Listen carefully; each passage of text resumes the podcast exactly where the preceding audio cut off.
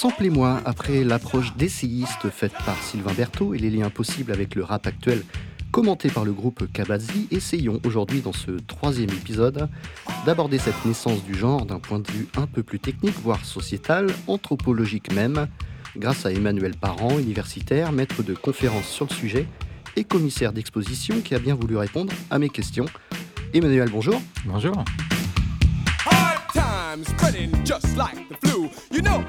Pour ces quatre épisodes, je me suis appuyé sur les magnifiques BD de l'auteur américain Ed Piscor. Cet épisode 3 sera illustré par des titres et extraits euh, datant des années 83-84 et les samples liés bien sûr. Commençons par le titre Hard Times des Run DMC, reprise d'un titre de la désormais star Curtis Blow.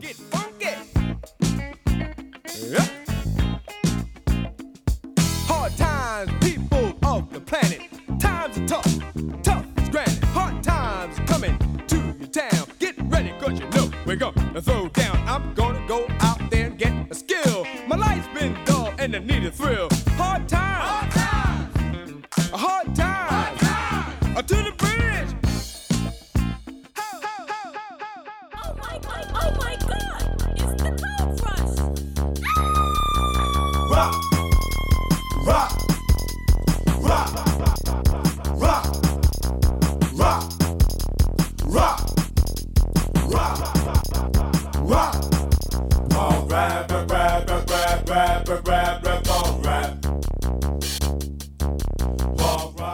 par euh, Africa Bambaataa, les, les Cold Crush Brothers sortent ce punk rock rap sur les- le Major CBS en 83. Dedans, un des, des plus célèbres samples, Oh My God, repris maintes fois, mais, mais la star de l'année, c'est Michael Jackson, bien sûr, avec notamment Wanna Be Starting Something, tiré de l'album Thriller. Euh, Est-ce qu'on peut dire que l'heure n'est pas encore venue pour le, pour le hip-hop à ce moment-là? Oui, euh, au début des années 80, euh, le rap reste euh, clairement underground. We'll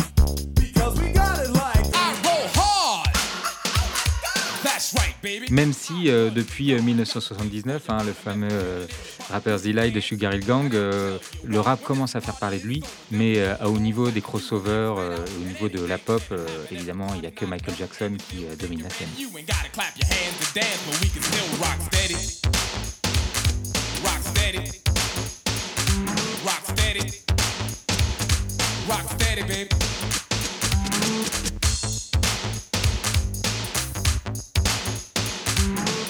Party's not enough, and you still wanna rock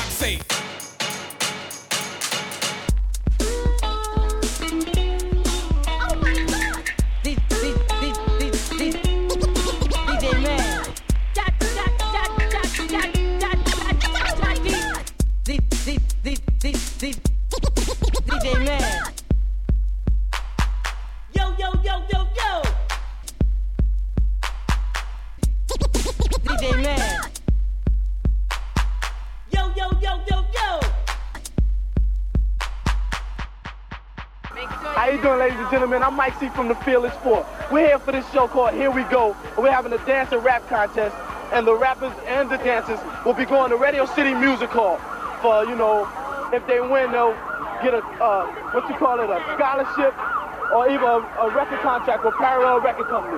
We have a lot of stars out here. We have Sweet G, Curtis Blow.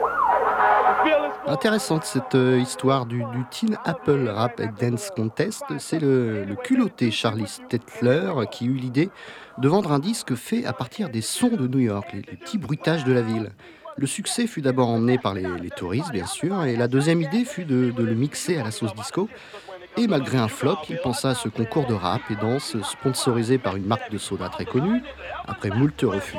Alors lisez la BD, l'histoire est très drôle, il réussit, on ne sait pas comment, à attirer les, pontes de l'époque dans la mythique salle du Radio City Hall. Le succès à cette époque est aussi une, une histoire de culot, non? Bah oui, euh, on peut parler de, de franc-tireur de, de la musique, c'est-à-dire que euh, évidemment la musique populaire, euh, elle se développe dans un côté euh, commercial, donc tout semble euh, assez euh, formaté, mais il y a toujours ces franges euh, d'avant-gardistes qui vont bricoler, innover, avoir une idée qui parfois marche, et ça va vraiment être ça l'histoire du rap. Uh, What are your expectations uh, participating in this contest? you know, really, you know, you just want to win. It's not, it's not just for the record. You know, it's just, you know, see who's the best. You know, 'cause, you know, we didn't start tech not too long ago, but a couple of months. You know, we already, you know, we did a lot of shows and, you know, performances and, you know, we're still. Yeah, we did talent shows around our neighborhoods and stuff. All that. What would it mean for you to win in Radio City Music Hall? A Yeah, a lot, yeah. Because, you know, one day we want to be famous. You know?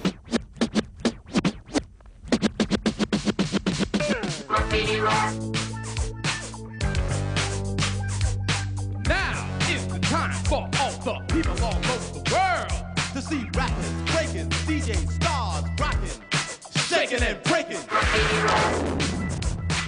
It's gonna give you a shock if you've never seen a breaker do a head spin. Just check out this.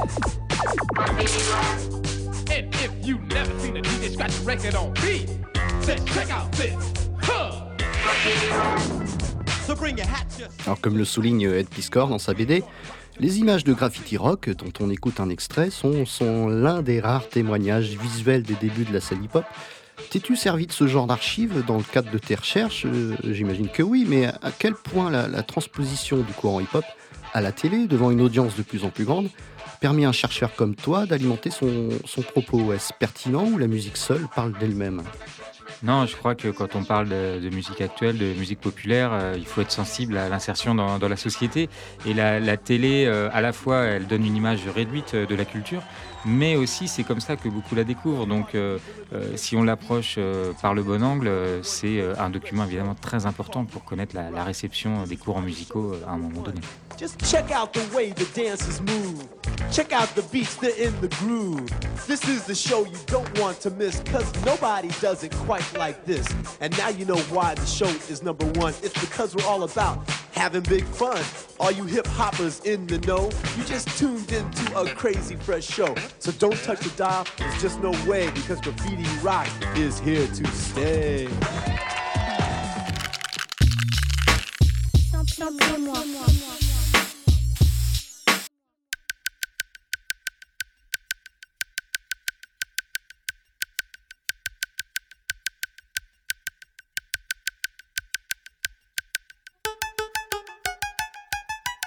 Alors, va falloir euh, décidément hein, euh, que, je, que je fasse cette émission à propos des, des, des Kraftwerk, tellement leur influence fut grande. On peut noter un, certain virage technologique à ce moment-là dans, dans la production musicale.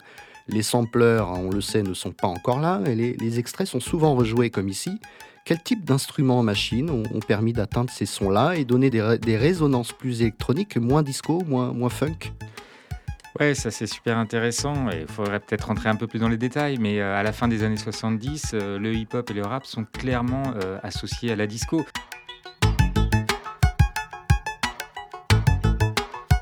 BLB's rocking it, yes rocking it. Tito's rocking it, yes rocking it. Les block parties, euh, les sound systems, toute l'histoire du rap dans les années 70, c'est l'occasion de donner la culture disco aux refusés, c'est-à-dire euh, les gamins euh, des quartiers du Bronx qui sont très éloignés des discos du centre-ville qui est Manhattan. Et au début des années 80, euh, beaucoup de producteurs vont commencer à essayer de sortir de ce ghetto euh, de la disco, qui n'est pas forcément euh, tout le temps bien vu. Et bah, le son est une manière de sortir de ça. C'est-à-dire que l'identité sonore, c'est là où il va falloir travailler pour sortir de là. Et notamment des groupes comme Run DMC, en choisissant bah, les premières boîtes à rythme numériques comme la Oberheim DMX, vont trouver un son beaucoup plus froid, beaucoup plus cold, qui va euh, leur permettre de, bah, de s'éloigner de la culture disco pour revendiquer autre chose et peut-être aussi essayer d'investir d'autres créneaux comme le rock. Euh, on, se rappelle le morceau de, de Run DMC, euh, King of Rock, et c'est justement cette alliance entre la boîte à rythme euh, numérique et euh, le son de guitare électrique qui permet de sortir euh, du ghetto de la disco.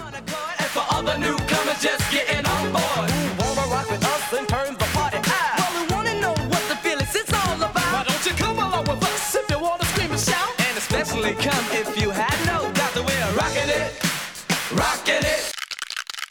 They call themselves writers because that's what they do. They write their names, among other things, everywhere. Names they've been given or have chosen for themselves. Most of all, they write in and on subway trains, which carry their names from one end of the city to the other. It's called bombing.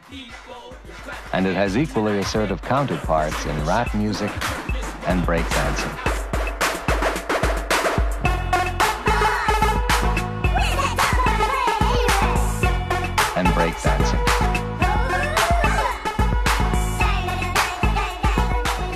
On l'a évoqué dans les émissions précédentes, mais quel est le point, euh, le point de vue d'un anthropologue comme toi, spécialisé musique, sur l'art global proposé par le hip-hop dans New York à ce moment-là? Cette musique est avant tout, euh, début 80, celle d'une communauté avec ses codes, ses arts propres, euh, dont, le tag, le graffiti.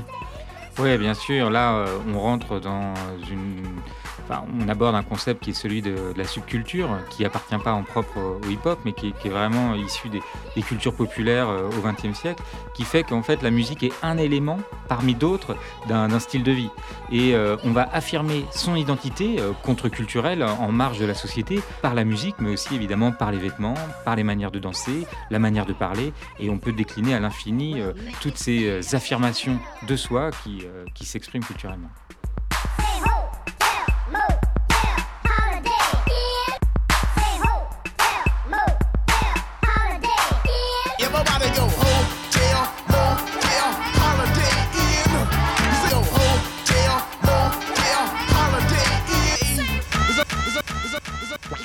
Yeah.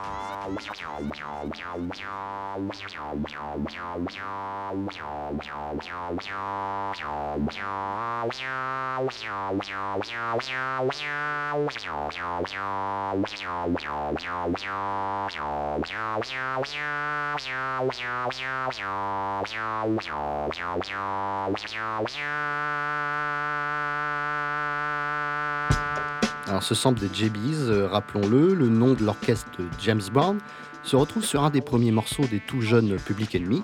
On l'a évoqué succinctement dans l'épisode 1, mais pour toi, à quel moment le hip-hop a glissé d'une musique festive à celle d'une conscience, je dirais, plus élevée?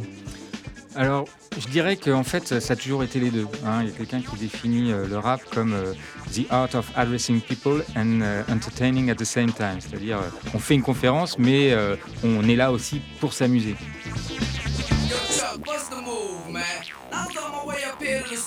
Et après, il y a différentes euh, tendances. Donc, euh, il y a le côté voilà, euh, divertissement et puis le côté The Message, hein, avec le fameux titre de, de Grandmaster Flash.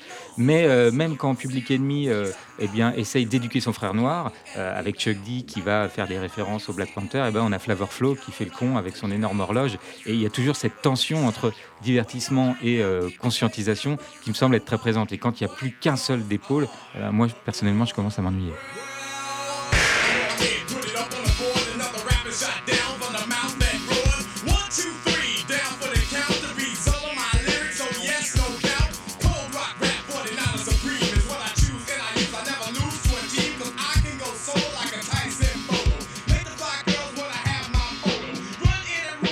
Pendant que nous écoutons ce sample de Uncle Louis, repris par le déjà cité dans Sample et moi, et pour cause Tila Rock, j'aimerais que tu nous parles de ce qu'est euh, la Wet Black Music. Souvent, et depuis mon début de saison dans Sample et moi, je constate que les artistes sampleurs piochent le plus souvent dans ce qu'on appelle le répertoire de la Wet Black Music. Qui l'a théorisé en premier alors, et qu'est-ce qui en fait un concept important? Ça c'est une très très longue histoire, mais euh, pour faire bref, on peut dire que c'est un concept qui vient de l'avant-garde du jazz, du free jazz, euh, un groupe à Chicago, The Art Ensemble of Chicago, euh, qui arrive à cette idée qu'ils en ont marre des styles musicaux qui sont produits par les labels dans une logique souvent commerciale.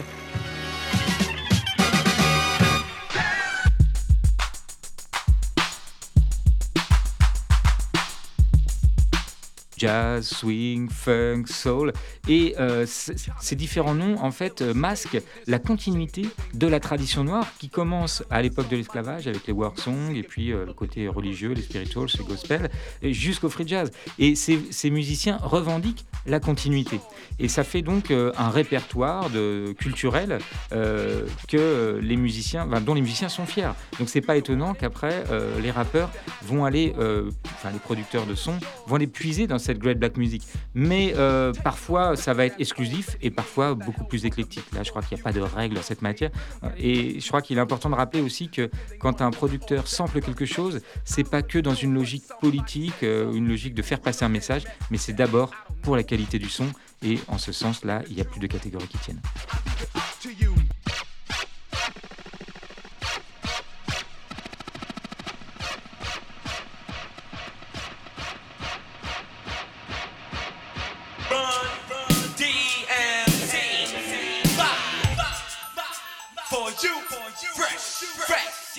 Alors déjà cité aussi dans l'émission, les, les Farside euh, aiment le sampling tout azimut, dont ce rock box des Run DMC, un groupe très populaire qui quasiment dès le départ affichera une, image soignée, en tout cas clairement choisie, texte et musique bien sûr, mais aussi vêtements et style. L'origine de l'esthétique hip-hop euh, au sens large? Ouais, le côté euh, streetwear, euh, c'est vrai que Run DMC euh, a été décisif. hein. on se rappelle du titre My Adidas. Et cette sorte de traduction aussi de l'éthos gangster, puisque c'était un peu des habitudes d'habillage de style des, prisons. hein, le fait d'avoir les lacets ouverts, etc. les. Euh, et c'est vrai que Run DMC est très important. Et je crois que dans Run DMC, bon, il y a le duo de chanteurs, mais il y a aussi un manager, Russell Simons, qui lui est un malin. Et euh, il veut euh, lancer des modes, un petit peu comme Malcolm McLaren pour le punk. Euh, c'est un faiseur de tendance.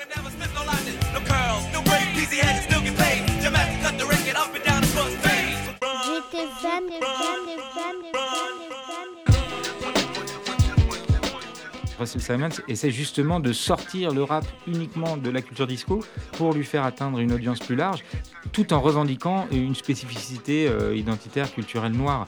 Et c'est vrai que Run DMC euh, là-dessus est, très important. Les codes de la disco étaient aussi euh, subculturels à leur manière, et on ne peut pas dire bah là c'était pas vraiment hip-hop. Il y a une diversité de, tendances, une diversité de styles, et le gangsta rap ne résume pas toute la culture hip-hop.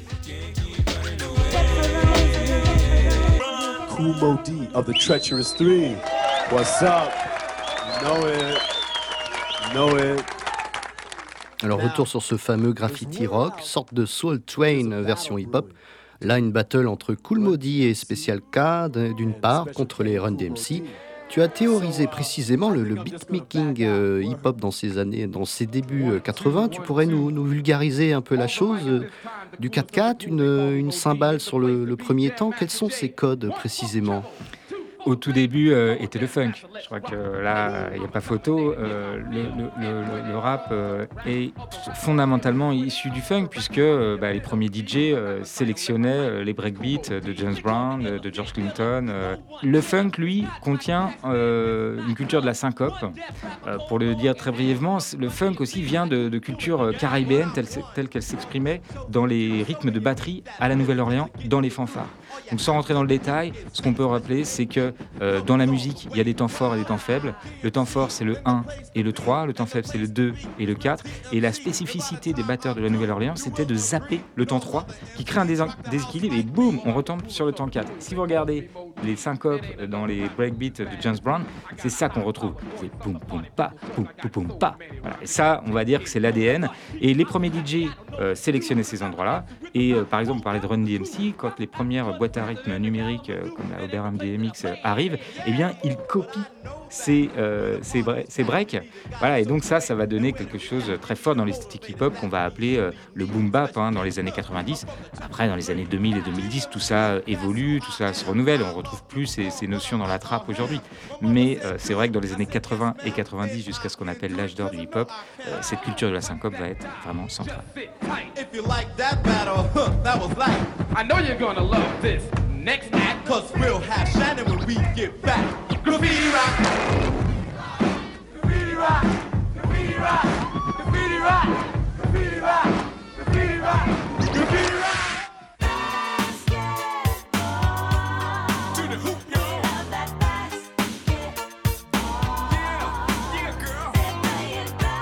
Parlons justement de l'exposition dont tu as été euh, commissaire avec euh, Marc Benaïch, exposition qui a eu lieu en 2014 à la Cité de la Musique et traitant de cette euh, Gwet Black Music, des musiques africaines ancestrales, on en a parlé, au récent hip-hop et même musique électronique, notamment à Détroit et à Chicago. Qu'est-ce qui définirait cette somme de courants tous liés par une appartenance culturelle ethnique? Retrouve-t-on cela dans d'autres beaux-arts? Pourquoi, pourquoi la musique en particulier? Bah, la musique euh, est très souvent liée à l'identité.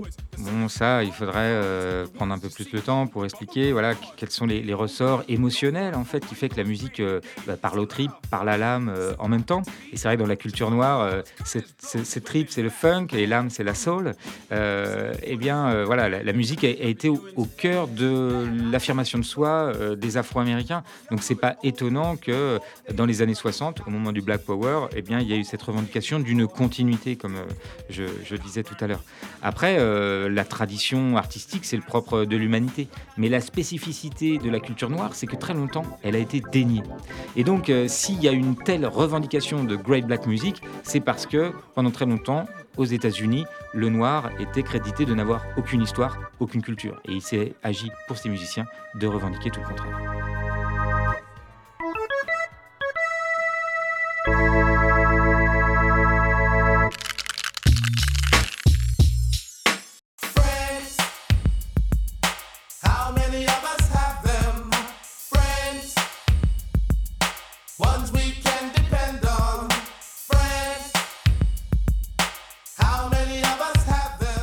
Avec en fond le titre Friends du groupe Woodini, samplé, on va le voir, par Tupac Shakur. Continuons sur cette thématique évoquée avant et posons la question qui peut être fâche. Pardon, je sais que tu as travaillé sur cette question, donc euh, peut-on parler de, musique noire? On l'a évoqué vite fait juste avant. Une identité, un fait sociétal est-il à l'origine de tout cela? La question des, droits civiques, certainement. Mais je le dis avec des pincettes, seulement ça Évidemment, c'est une question euh, complexe et sensible, puisqu'on parle de l'identité, on parle des questions raciales. Musique, noire, musique c'est la culture, noir c'est la couleur de peau. Est-ce que la couleur de peau définit la culture? Bien sûr que non, ce serait donner du crédit à l'idée de, race et d'identité raciale. Mais c'est vrai que la musique en plus c'est quelque chose d'extrêmement fluide. Donc la musique des noirs est jouée par les blancs, la musique des blancs est jouée par les noirs, mais il se trouve qu'aux États-Unis, on a aussi divisé euh, et labellisé les musiques au travers de la culture de peau, et on a parlé d'une culture noire et d'une culture blanche.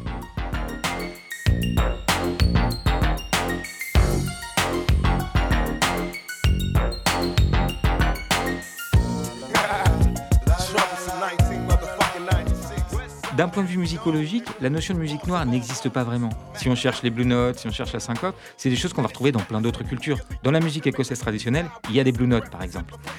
Mais malgré tout, à partir de là, les musiciens, et africains-américains, euh, ont revendiqué une spécificité de leur propre culture. Donc c'est ça qu'il faut bien comprendre. Il y a une face où la musique noire n'existe pas, mais une autre où les musiciens disent ben Moi, je joue de la black music. Et comment leur dire qu'ils se trompent? Mm.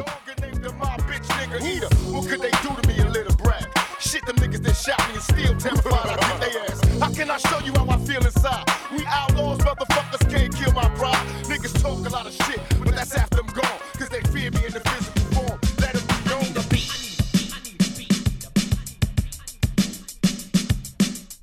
LL Cool J, là, avec le titre I Need a Beat, euh, rencontra le succès très jeune. On écoutera ensuite son remix fait peu de temps après par euh, Jay-Z J, les, les Run DMC avec les passerelles d'avec le rock, LL Cool qui par la suite lorgnera vers la pop, sûrement les débuts du R&B tel qu'on l'entend aujourd'hui. On sentait déjà à l'époque une mutation des styles dans le hip-hop, une, transition musicale commençait à s'opérer à ce moment-là. Euh, est-ce déjà les prémices du Golden Age? Il faut garder à l'esprit qu'il y a une, ouverture euh, musicale et que euh, les musiciens sont des innovateurs. Et on ne peut pas résumer le Golden Age à un seul type de musique, parce que si on prend la G-Funk de Dr. Dre, la culture de Tribe Called Quest, très ouvert sur le sample, après on va basculer avec le Wu-Tang Clan sur quelque chose de plus lofi. je crois que effectivement, ce qui peut définir peut-être la culture rap et le Golden Age, c'est justement de ne pas être réduit à un seul style musical. C'est cette ouverture, cette curiosité euh, des producteurs et des rappeurs qui est euh, un des héritages du rap. Et on peut parler à ce propos d'éclectisme.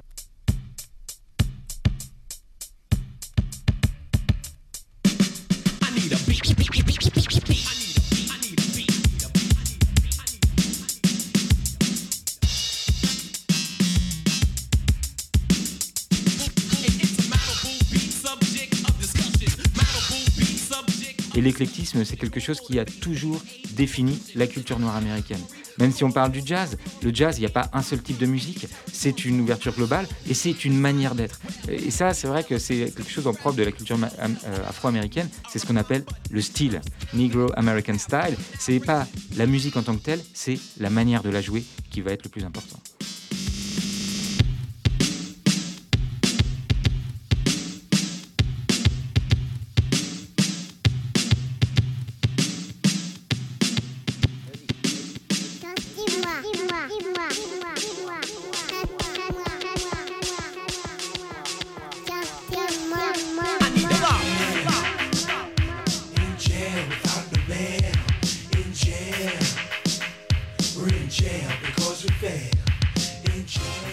Ed Piscor, dans ses BD sur la naissance du hip-hop, met beaucoup l'accent sur l'aspect financier du milieu. On voit les, tractations, marchandages, négociations entre les différents producteurs et patrons de maisons de disques de, de ces débuts 80, ce qui ressort avant, l'avènement du genre début 90 aux USA et même milieu 90 en France. C'est peut-être que les artistes étaient souvent manipulés, voire, voire exploités, pourvu que les, les billets tombent. Est-ce exagéré? Bah, je crois qu'on peut dire que ces, musiciens, ces créateurs, ils avaient quel âge? 16 ans, 18 ans, 20 ans. Ils étaient super frais, super jeunes. Et ils n'avaient pas forcément immédiatement conscience de l'or qu'ils avaient dans les mains. Faire de l'argent avec des rimes, alors que c'était juste euh, un délire de potes euh, au coin de la rue, c'était improbable au milieu des années 80. Par contre, les producteurs, eux, pouvaient sentir le bon coup.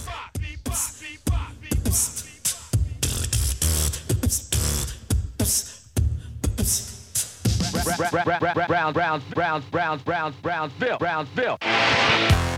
Et on peut reparler de Dr. Dre lorsqu'il a, quitté euh, son premier label euh, pour fonder Disco euh, Records. C'est bien qu'il s'était rendu compte qu'il il n'était pas rétribué à sa juste valeur. Et il va falloir tout un moment aux musiciens pour, récupérer leur argent. Mais ça, ça remonte aussi au passé. Hein. On pense à Charlie Parker dans le jazz, qui est un des plus grands génies de, cette musique-là et qui gagnait pas à, la hauteur. Et un jour, on lui a demandé, mais comment ça se fait que tu gagnes pas d'argent?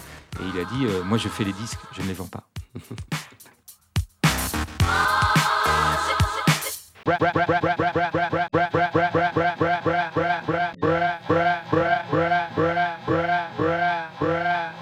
Meet the dot.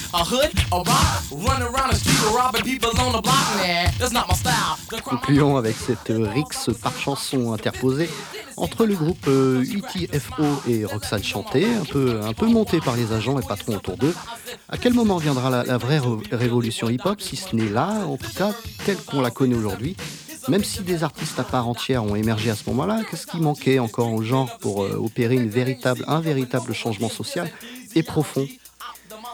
Ben, c'est une question euh, difficile, mais c'est vrai que ce clash euh, entre Roxanne Chanty et puis UTFO, mais qui a eu de nombreuses versions après, on est au croisement de la culture de rue et de, l'art. C'est-à-dire que Roxanne Chanty, en plus, c'est une femme, et à l'époque, on dit bah non, les femmes n'ont pas, pas leur voix au chapitre, alors qu'il y a beaucoup de talent, ça bouillonne de tous côtés. Et je crois que l'un des enseignements du hip-hop, c'est l'affirmation de soi, et c'est ce qu'a voulu montrer Roxanne Chanty. The beat is here, so we will reveal it. And if you think it's soft, then Roxanne feel it.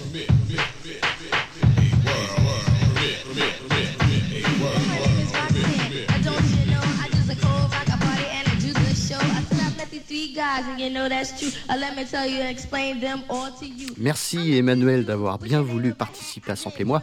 Sujet passionnant que ces prémices du rap est, est très important, notamment via les samples utilisés, pour comprendre l'évolution d'un genre en mutation euh, permanente. Euh, merci encore Emmanuel. Merci beaucoup Gaspard. À bientôt.